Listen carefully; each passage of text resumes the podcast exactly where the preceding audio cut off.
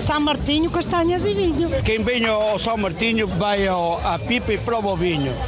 Neste São Martinho, as castanhas querem-se quentinhas, assadas ou não. A verdade é que o fruto castanheiro tem muito mais que se lhe diga, para além das tradicionais castanhas assadas. Quem o diz é Joana Ribeiro, da Associação Portuguesa de Nutrição. Este alimento apresenta inúmeras vantagens eh, para a saúde, nomeadamente eh, por estimularem a presença de bactérias probióticas no intestino, tendo também efeitos benéficos na prevenção de alguns tipos de cancros, eh, na regulação do, da, do colesterol e também na resposta à insulina.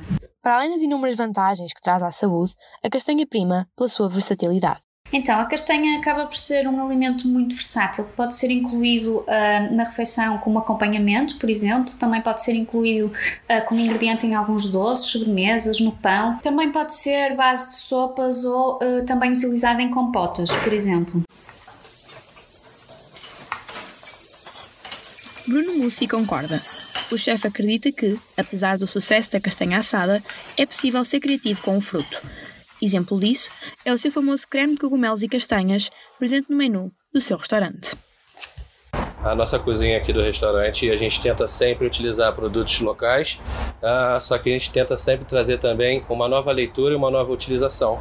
Uh, no caso da castanha, por ser muito fácil de utilizar em várias, de várias maneiras diferentes, a gente resolveu fazer uma releitura e colocá-la dentro de um creme, né, junto com os cogumelos, que ficou um creme muito interessante.